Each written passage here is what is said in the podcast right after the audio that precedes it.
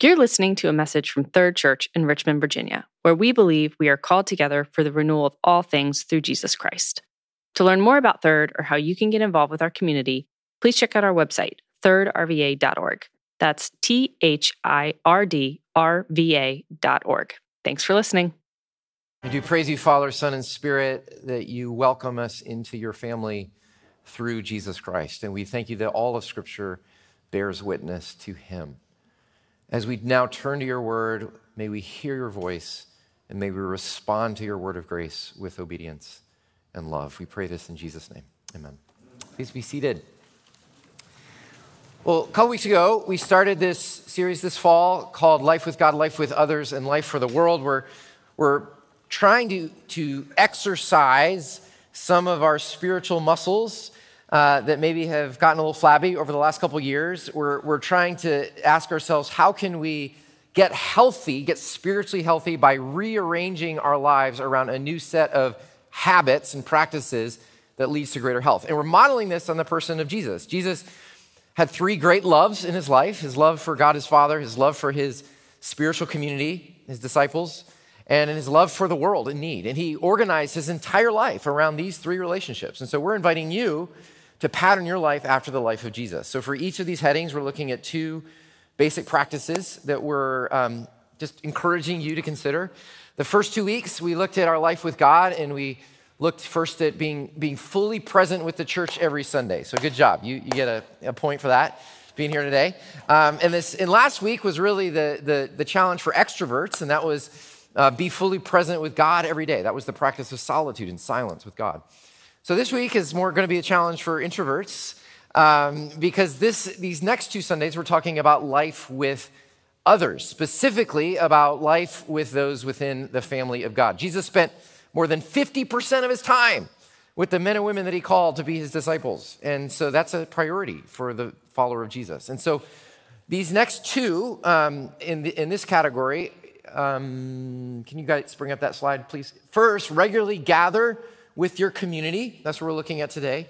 Regularly gather with your community. And then, second, next week, regularly serve and give your gifts. So, to look at that first one, let's open our Bibles to Ephesians chapter 2. Karen, Carol's going to read to us Ephesians 2, verse 13 and verses 18 through 22. So let's hear God's word. Today's reading is from the second chapter of Ephesians, verses 13, then 18 through 22. But now, in Christ Jesus, you who once were far away have been brought near by the blood of Christ. For through him we both have access to the Father by one Spirit. Consequently, you are no longer foreigners and strangers, but fellow citizens with God's people, and also members of his household, built on the foundation of the apostles and prophets with Christ Jesus himself as the chief cornerstone. In him, the whole building is joined together and rises to become a holy temple to the Lord. This is the word of the Lord. Thanks be to God. I want you to try to think of a time when you felt like a stranger. When have you felt like a stranger? Maybe you found yourself, kids, maybe you found yourself in a new school, you didn't know many people, or maybe you moved to a new, place, a new neighborhood, maybe it was a new job, maybe a new retirement facility, um, maybe you're an immigrant and you moved to a new country, uh, maybe you just moved to Richmond, or maybe you feel like a stranger right now in this church this morning. Or maybe none of those things are true of you, and yet you just find yourself feeling lonely and isolated and you're not even sure why. This feeling of, of, of being a stranger, of being on the outside, uh, is, a, is a near universal human experience. And yet, it, it does seem like it has intensified even within the last few decades. I found this study, Cigna, the big insurance carrier, did a really um, very, very thorough study in, 19, in uh, 2020, just before the pandemic, on loneliness as a public health crisis. And what they found is that almost 50% of respondents reported sometimes or always feeling alone. It was 61% for young adults, people under the age of 30. 61%, 50% report always or feeling alone. They also noted that the experience of loneliness has doubled in half a century, in 50 years. And of course, we have no idea how this data has deeply intensified over the last two years since the pandemic. And so, y'all, we live in this really strange scenario in which we live in the most technologically advanced society in history. Um, we have more stuff. We're wealthier than ever. We have more resources than ever. We have more technology than ever. We are more connected in some ways than any humans has ever been. And yet, at the very same time, we are the loneliest group of humans that history has ever recorded.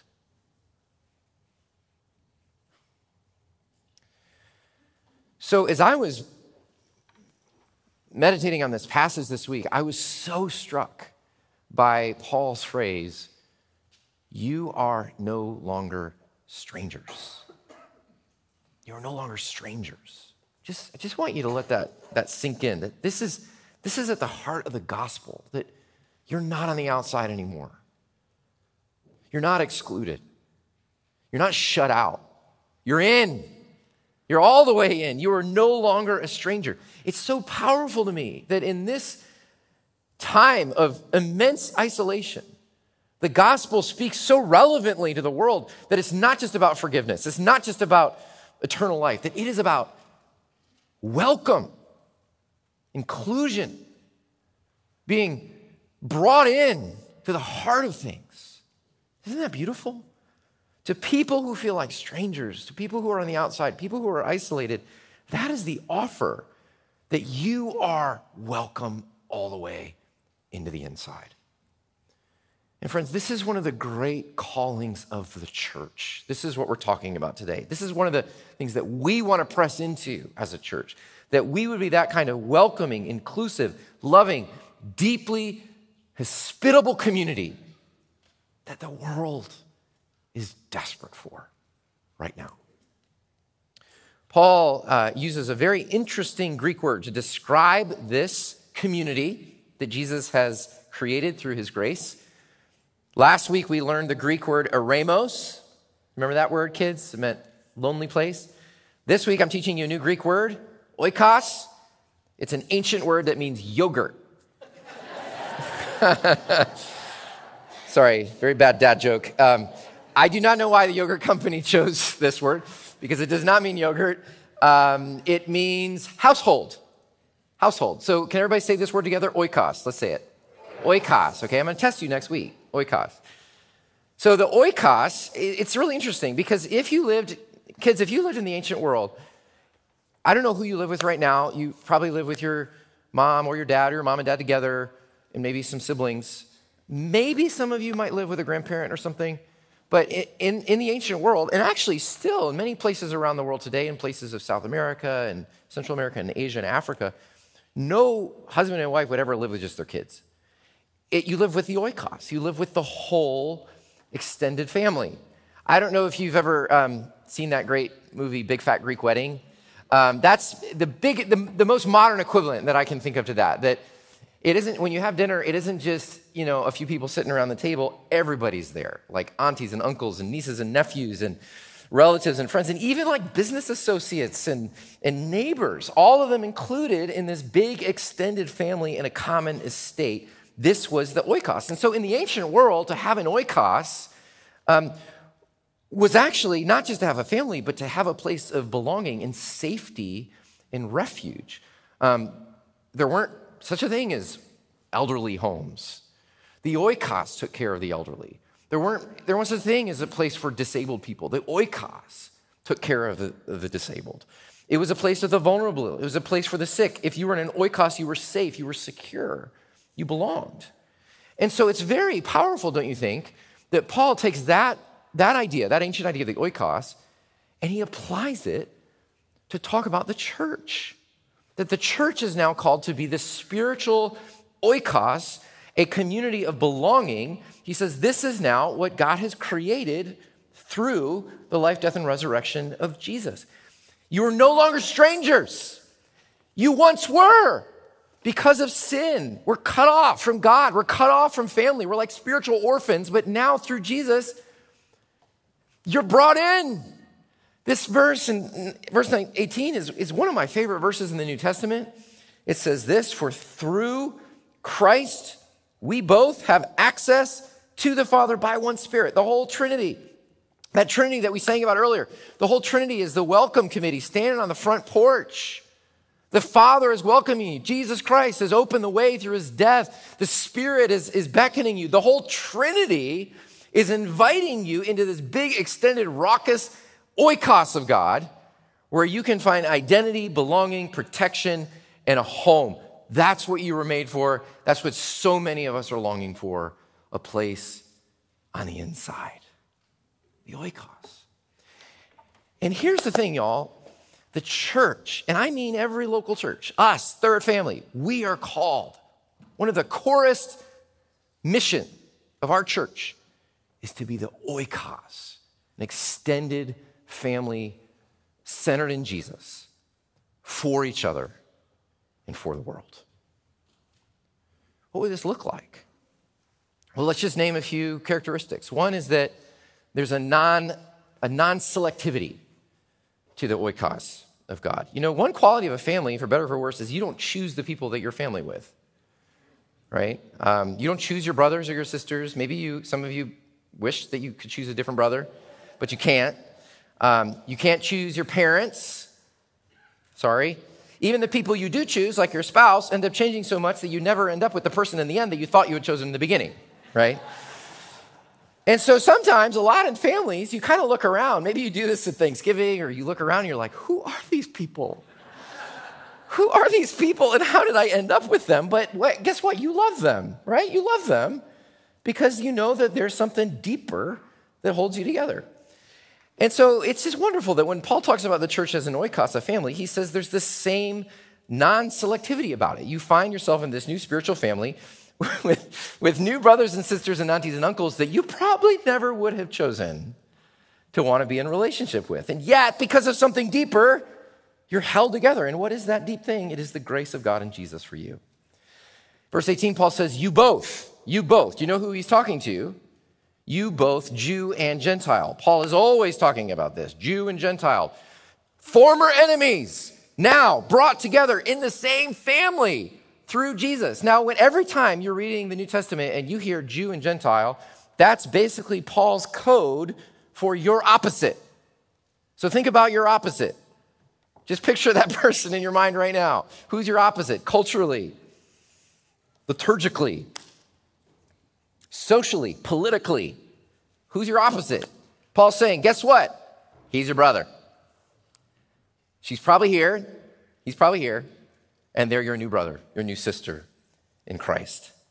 And this is one of the most profound marks of the new family is that you receive those who are given to you in Christ. If someone in your nuclear family is really different than you, like, you know, became a Democrat or joined the NRA or got a tattoo or I don't know, has a social view really different than you, you wouldn't say like, "Oh, guess I can't be a part of this family anymore."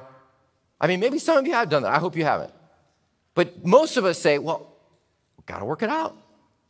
Got to figure out how we're going to love one another, right? How much more should we do this in our spiritual family that will endure much, much longer through all eternity past the nuclear family, right?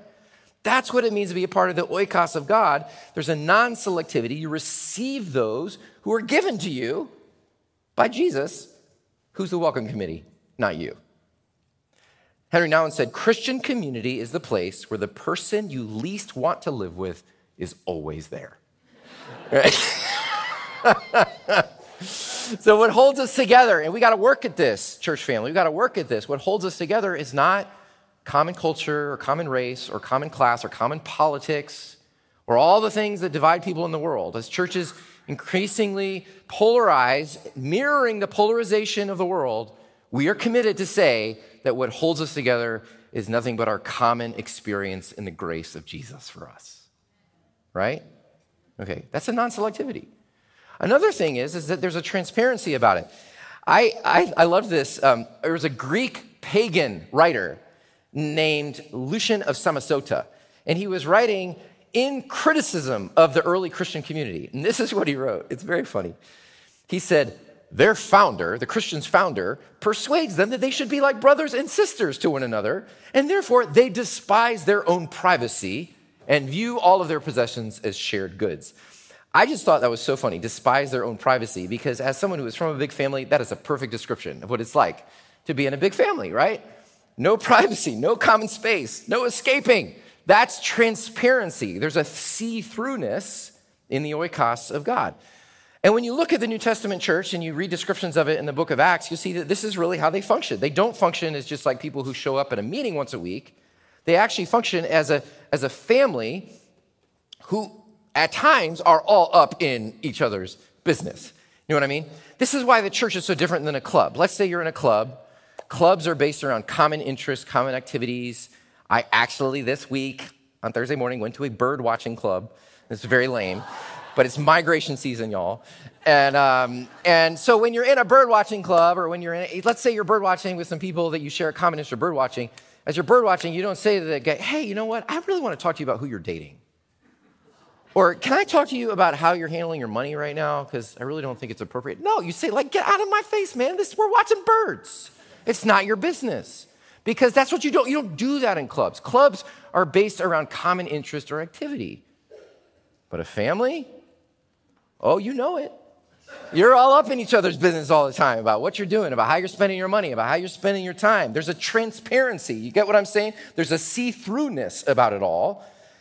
And you're so close to each other that you actually can see into each other's lives and have a claim on each other's stuff, and you have a transparency and a commitment to one another. So the, the family, the church of God, is not a club, it is a family, a spiritual family in which we are meant to see each other's lives so deeply that we know what each other need, even when each other need to be challenged. Okay, so there's a transparency. And finally, there's a responsibility. Paul, Paul does this he kind of he does this a lot actually. He shifts his metaphor in the middle of this short paragraph. He was talking about oikos, then he suddenly talks about like building supplies. That's cool, Paul. It's okay. We can track with you. Verse 21, he starts talking about how in him the whole building is joined together. You two are being built into a spiritual temple. Um, he's basically saying, like, imagine the church as, as a temple in which the prophets and the apostles are the, the foundation, and Jesus is the cornerstone. And guess who's the bricks? Us, right? We're the bricks. And it's a very powerful image because, like, the Holy Spirit doesn't indwell just one brick. The Holy Spirit indwells the whole building as the bricks are fitted t- together. And it's, and it's a very intense metaphor because you can't get much closer than being cemented to a fellow brick, right? And you take one out, the whole structure is compromised like a big Jenga stack. And so we depend on each other. We have responsibility for one another. And we take responsibility for each other's lives and for each other's welfare and for each other's well being. And we carry each other's burdens and we bear each other's struggles. It's remarkable that in the first and second century, widows and single people and women, especially single women, flourished in the early church uh, because now with Jesus, they didn't need a, to be married or have kids to be significant because they were cared for by this new spiritual oikos. That's what the church does. We take responsibility for one another in love. So if, if you're looking at this and you're just thinking, like, oh my gosh, how do we do that? I mean, that's the challenge, isn't it? Um, it's very difficult to experience the church in this way as a non selective, transparent community that takes responsibility for each other. Unfortunately, often in America, we experience church as a once a week meeting with a cool band and a good talk. Um, Church has often become a place where experts put on exciting events where we come to receive personal spiritual goods. And with all due respect, that does not create disciples, that creates spiritual consumers who are not following in the way of Jesus. And so we need more than that, right? We need more than that if we're going to survive in this lonely world. As important as this gathering, this worship gathering is, and I hope you know how important I think that is. That was practice number one, remember? the weekly worship gathering, it's kind of like the queen on the chessboard. Like it, it may, that worship gathering, it may be a very important piece, maybe the most important piece, but you can't win the game with just the queen. And we're not going to survive in the world. If you just show up once a week to worship service, if this is your only experience of church, and if you maybe even you like know a couple people and you give your money, but you're not deeply sharing your life in a transparent way in which you're being held responsible and you're responsible for others, then you just are going to die spiritually. You're not going to flourish in this world. We need this. We need each other. So how are we going to do that? And some of you might even like have tried to do this here at Third, and you're like, you know, it didn't work here because I haven't found this church to be like that. I understand. Bonhoeffer said, disillusionment with the church is not the beginning, but is not the end, but the beginning of Christian community. Because only then do you realize what a bunch of broken sinners we are and how desperately we need grace. We are broken sinners who need grace if we're going to do this, friends, if we're going to live this out together. We need each other's help. We need God's help. We need the Spirit's power. How are we going to practice this together in the coming years, especially as we move on our short term mission trip to Regency and we don't have a building? We're going to have to do this more than ever. So let me just close with a few tips um, and, and even mention a few ways I see you all doing this because so many of you are doing it already. One, um, get into a group or some smaller form of community.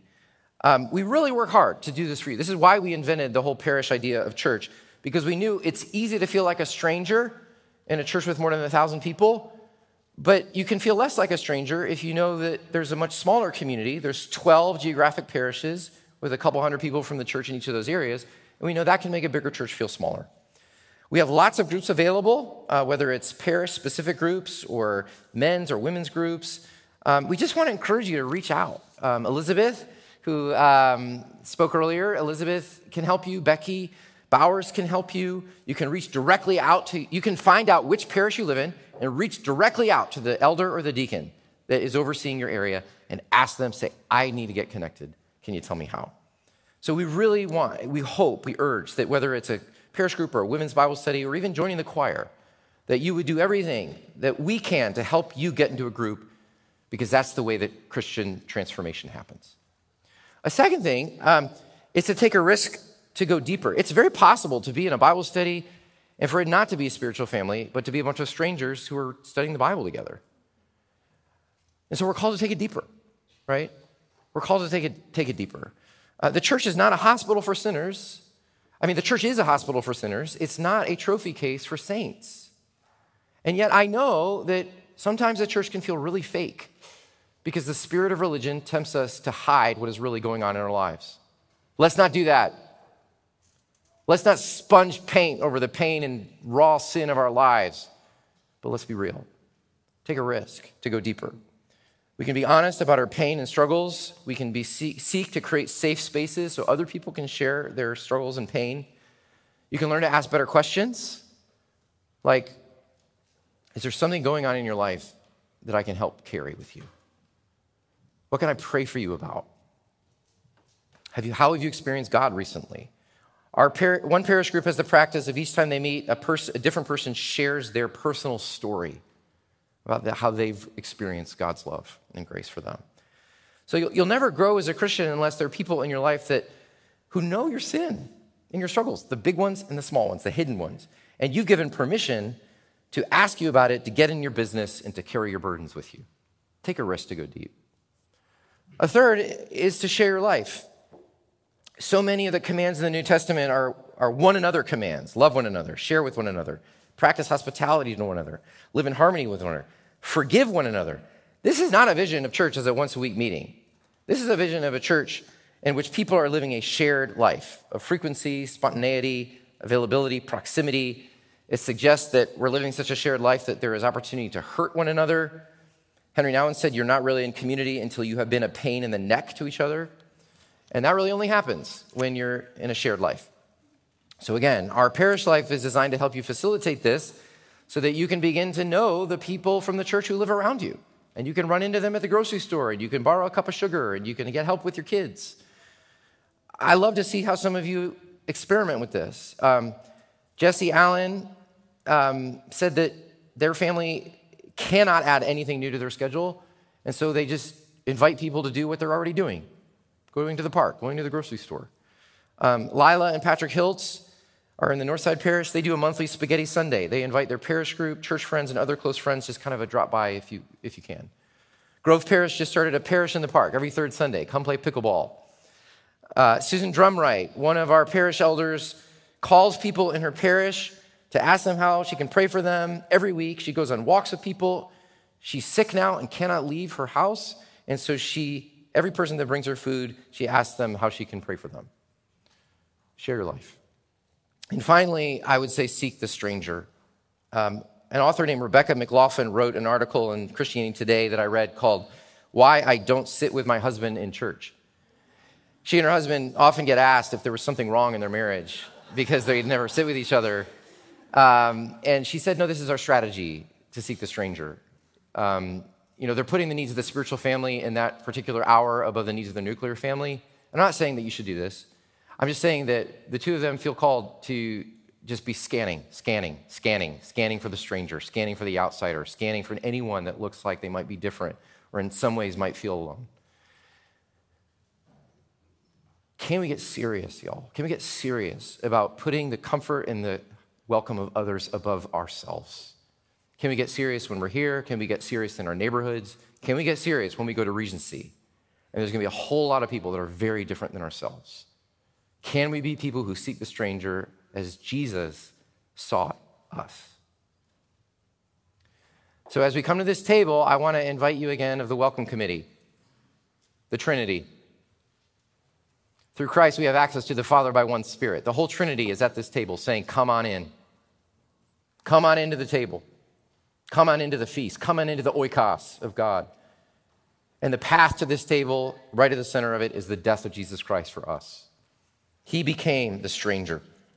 He was excluded that we can be included. He was cast out that we can be brought in. He was disowned that we can be sons and daughters. The whole Trinity, right now, right here at this table, says, The way is open. Would you come on in to the heart of it all? Let's pray. Father, thank you that through Christ we have access to you by the Spirit. Thank you that you've opened the oikos to us. We pray that we would be those who work hard to be that oikos for each other and for our neighbors, so that we might extend the hospitality that we have received to the people around us. We pray this in Christ's name. Amen.